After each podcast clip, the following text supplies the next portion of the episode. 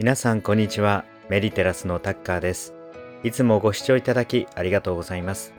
今日はアンガーマネジメントについてお話をしていきたいと思います。これを聞くことで怒りを鎮める方法や怒りで失敗をしない方法が学べます。ぜひ最後までご視聴ください。さて今日は世の中の様々な出来事をマインドフルネスの観点から捉え直し様々な学びに変えていくマインドフルトークとしてお話ししていきます。このマインドフルトークはいつもリラックスして飲み物を飲みながらですねまあ一緒に皆さんとこれああだよねこうだよねみたいな、え、話をしているようなつもりでお話をしていってます。ですので今日は早速、え、私はカモミールティーを飲みながらお話をしています。今日はアンガーマネジメントの話ですのでカモミールティーは、えー、心を穏やかにする効果があると言われています、えー、私はこうしたマインドフルネスや瞑想を、まあ、実践するようになる、まあ、前からですね実は心を穏やかにするような飲み物や食べ物っていうのはよく好きでとっていました。その中に、まあ、例えばパセリですね。皆さんのいろんなとんかつとかの横についてるパセリ食べますか？パセリってよくよく見るといろんなところについてるんですよね。まあ決してメイン料理になることはないパセリ。この存在私たちかなり忘れてるんですよね。まあたまに聞いたりする。これあんまり言っちゃいけないかもしれないんですけどこうパセリですね。まあ大抵の人残すので使い回してるお店があるとかですね。聞くとゾゾッとするんですけれども私毎回食べてますのでまあでもそのお店を信じてですね美味しくいただけば免疫力や消化力も、え、高まるだろうと思ってありがたく、え、パセリを毎回食べていますはい、えー、すいませんいきなりパセリの話になってしまいましたけれどもまあこうした食べ物とか飲み物も、え心を穏やかにする効果があるっていうことでまあ、ぜひ、えー、お知りおきいただければと思います。さて今日なぜアンガーマネジメントの話をさせていただこうかと思ったかというと、え皆さんご存知でしょうか？ウィル・スミス・ビンタ事件。これがですね、あれ以降海外で結構話題になってるんですよ。まあ、事の発端はアカデミー賞の授賞式で、まあ、クリス・ロックという方がこうウィル・スミスを紹介する時に彼の奥さんの、えー、まあ、髪型をですね、えー、ちょっと、えー、揶揄したところから始まっています、えそしていざウィル・スミスが壇上に上がったらいきなりクリス・ロックの、えをビンタしたと。まあこれでも暴力は許せないとなってもうアカデミー会員からのこう離脱賞の返上とかもうウィル・スミスは終わったって言われています。この時の映像ですね、まあ、私もまあ見たんですけれどももう1億回ぐらい再生されてまして、まあ、クリス・ロック、まあ、コメディアンなので、まあ、彼のこう奥さんが、まあ、ちょっとこうボールドヘアというか、まあ、坊主のような、まあ、これも普通にあの、まあ、黒人のですねあの髪型としては普通にある髪型なんですけれども、まあ、それがあったから賞を取ったんだみたいな。相当いじってその時はウィル・スミスも笑って聞いてたんですけどもう壇上に上がってまあビンタとかもう本当にもう殴った感じですね。こうゴツっていう感じで、まあ、その後、まあ本当に暴言を込んだウィル・スミスが、えー、浴びせかけていました。まあここについてはいろんな見方があると思います。まあ、今一方的に、まあ、ウィル・スミスが、えーまあ、悪い暴力はいけないっていうふうになっていますが、まあ、一方では、えー、クリス・ロックそういうことを言うべきではなかったっていう意見も散見されます。まあ、ただアメリカにおいてはこのアンガーマネジメントができてるかどうかって今とっても重要なんですよね。まあ、特に銃社会でもありますのでこのアンガーマネジメントができてなかった時これはもっと恐ろしい暴力にも発展しかねないところがあります。さらには人間と、まあ、動物の違いっていうところでもこの自分自身を抑えられるかどうかっていうのが、まあ、文明化された人間だと、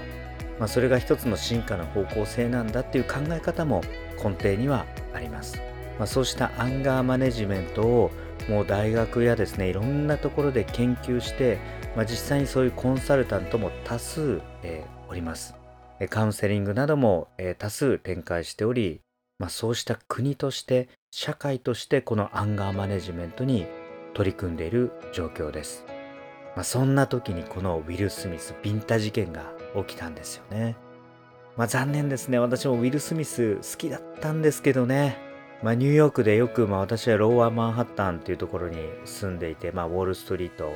に住んでたんですけれども、まあ、そのこう反対側のですねちょっとあの川を渡った、まあ、ブルックリンの方にウィル・スミス住んでいましたので、まあ、よくたまに行ったんですよね。あここウィル・スミスの家だっていうことで、まあ、ダンボっていうエリアなんですけどとってもいいところでマンハッタンにいるとマンハッタンのあのこう、まあ、天楼っていうんですかあれってもうほんと壁のようにそそり立ってるだけで全然なんか見えないんですけども、まあ、そうしたちょっとブルックリン側に渡るともうそこがもうバッチリ見えてですね本当に綺麗なところに、えー、住まれています、ね、映画もいろんないい映画出ているんですよね。私も好きな映画がいくつもあります。まあ、そんなウィル・スミスがビンタ事件を起こしてしまったので、まあ、これはやはりアンガーマネジメント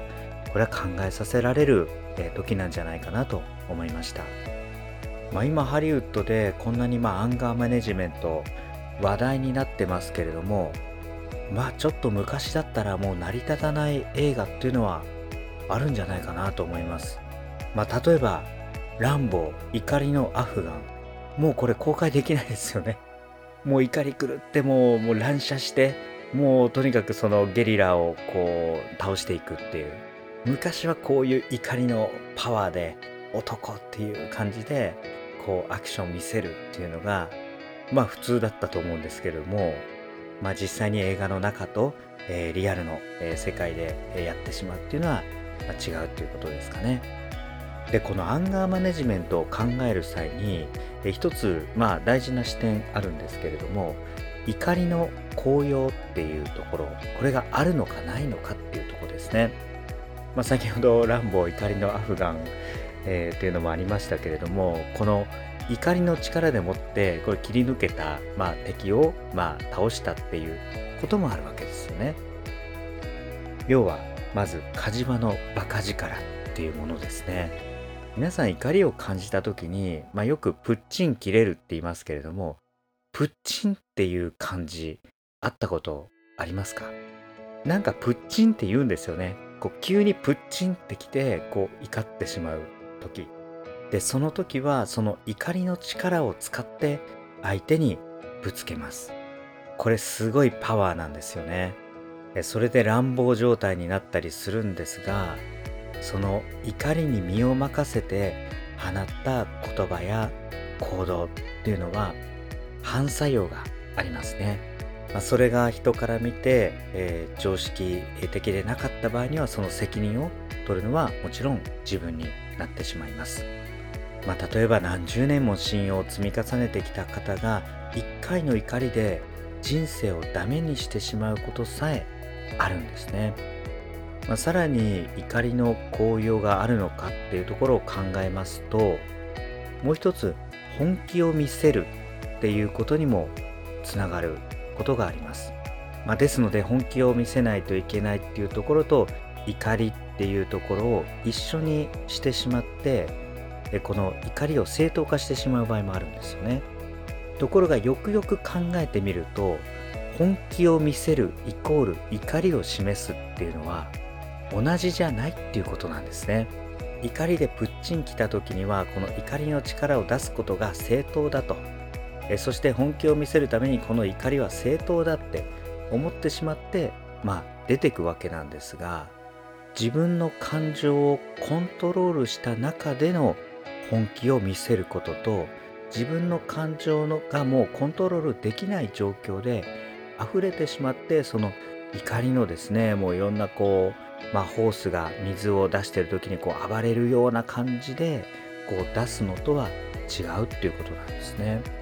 あくまでも自分自身の感情をしっかりコントロールした中で、まあ、こうした本気を見せる時には、えー、その見せ方が問われてるわけですね。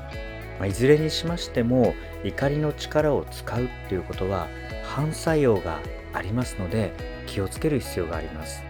まあ、時には取り返しのつかないところまで行ってしまうということですね。で怒りの状態っていうのがどういう状態かと言いますと、まあ、結局はストレスなんですね。そのストレスが振り切ってもう他に転化するっていう状態我慢ができないっていう状態ですのでこの怒りの行き着く先は自分自身のストレスになりますそしてこのストレスが溜まってくるとどうなるかっていうと、まあ、心と体の健康を害していきます。まあ、心の面では、まあ、いつもすっきりしない状況とかイライラしてるとかですね、まあ、そういうのはあったにせよですね。それが体の健康に現れてくるとやはり一つ目には暴飲暴食をするようになります。何か美味しいものを食べたい今日はパーッとしたいっていう日が気づけば毎日続いてたりとかそういう時やっぱりもう日中ストレスをたくさん感じてるんですよね。そのストレスの解消でまあご飯に走ったりとか様々食べ物飲み物に走ったりします、まあ、その結果もうコントロールできなくなると体を壊していきます。それからまあ怒りが元にあるこのストレスから来るのはやはり人間関係が悪くなるっていうのがあります。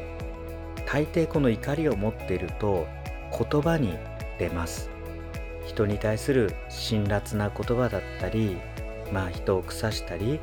えー、上司同僚を腐したりする言葉になったりします。これはもう根底に怒りを抱えてるんですよね。それが解消できてない状態。そこからそういう言葉になってきたりします、まあ、そういう傷を癒してくれる、まあ、友達が入れればいいんですけれども、まあ、なかなか人の悪口とかこう不平不満をずっとこう聞いてくれるこう人もいませんのでお互いにそういうのを言い合ってすっきりするっていうそういう関係になってしまいますよね。もしそういうのがなかったらどうなるかとってもすっきりします。え今日はこれから、えー、すぐにできるアンガーマネジメントの対策、えー、3つご紹介したいと思います、え、さて早速1つ目は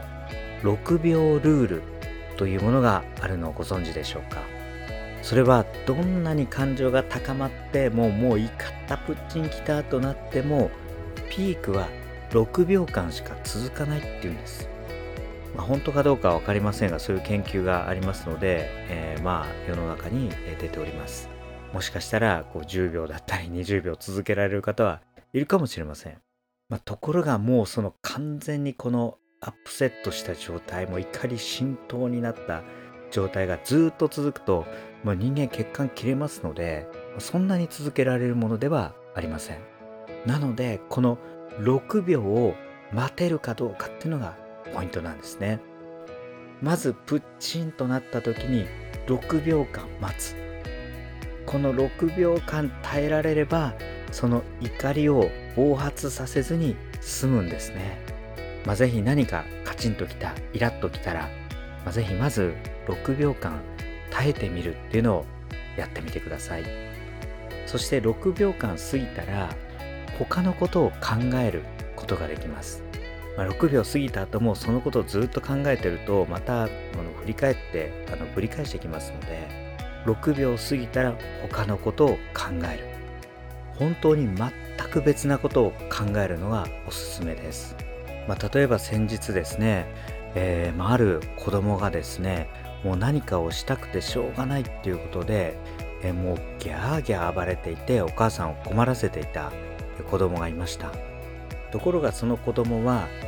ノンタンが好きだったみたいでお母さんがですね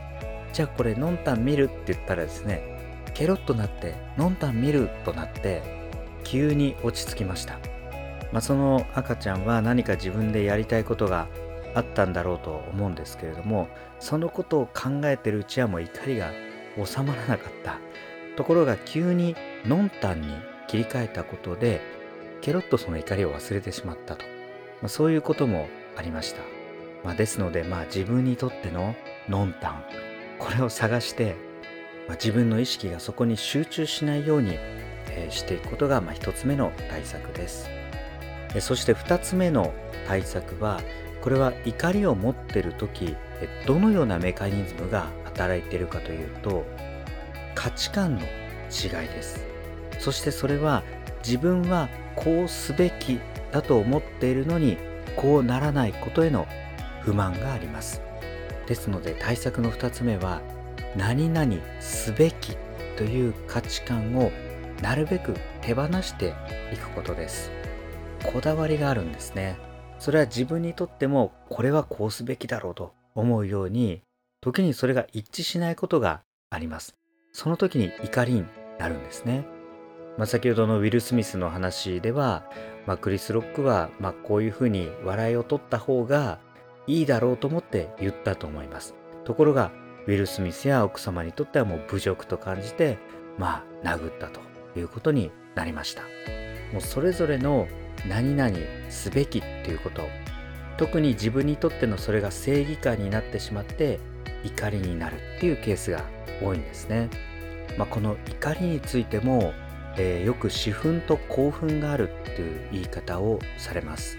私憤っていうのは私事で、まあ、憤ることとまあ、興奮っていうのはまあ公社会のためとか、まあ、そうしたま憤りのことですね。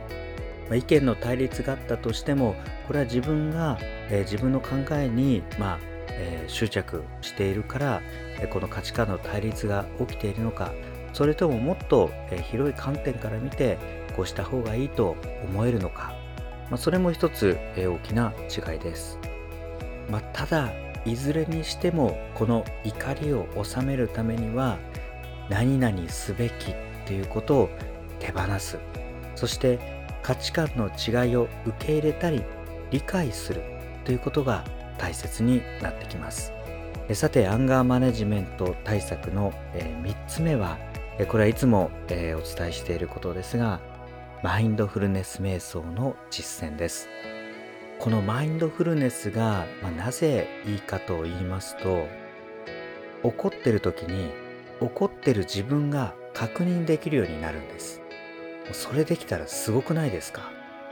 あ今自分ぶっちんきてるなって。あこの件についてこれが気に食わなかったからこう怒ってるんだなって。自分で分かったらすごいですよね。実はマインドフルネスをやっていくとこれができるようになるんです。これが心の訓練の賜物です。マインドフルネスは、まあ、自分自身や物事を客観的に見ていく訓練でもありますので自分と他者の関係また自分の心の中の動きこれを注意深く見ていくことができるようになるんですね。そうなったらどうなるかっていうと自分の感情をコントロールした中での、まあ、怒りに、まあ、気づくあのこの怒りが暴発しないっていうことですね。まあ、時にあえて、まあ、反撃する姿勢とかですね、まあ、ちょっとこう怒ってる風に見せないといけないっていう時も中にあると思うんです。だそれも意識して行うことができるようになるっていうことですね。以上アンガーマネジメントの対策3点ご紹介しました最後にですねもう一つこの怒りやすい怒りやすい人っていうのは実は継続的に何かへの不満があることがあります。たまに怒る人ではなく、まあ、怒りっぽい人ですね。え実は継続的な不満があるのでこれがもうですね精神の傾向性になってしまっているという場合があります、まあ、それは多分過去の何かへの不満があってでそこから時間が経っていろんなものを重ねてしまってもうなんか取り返しがつかない。もうよくわからないような状態になっていて自分の性格ができていって怒りっぽくなってしまったりします。この場合はもう少し時間をとってマインドフルネス瞑想をしていく必要があります。自分の心の中にある怒りの原因は何かを振り返っていく必要があります。その不満に思う出来事また育った環境両親だったのかまた過去の人の言葉や失敗だったのか自分に怒ったり失望しているのかいろいろあると思います。これらを解消していくことができるのがより深いレベルのマインドフルネス瞑想です。今後も、え当チャンネルでは様々な誘導瞑想マインドフルネス瞑想を配信していきます。ぜひメディテラスで幸せになる心の技術を共に深めていきましょう今日は最後までご視聴ありがとうございました。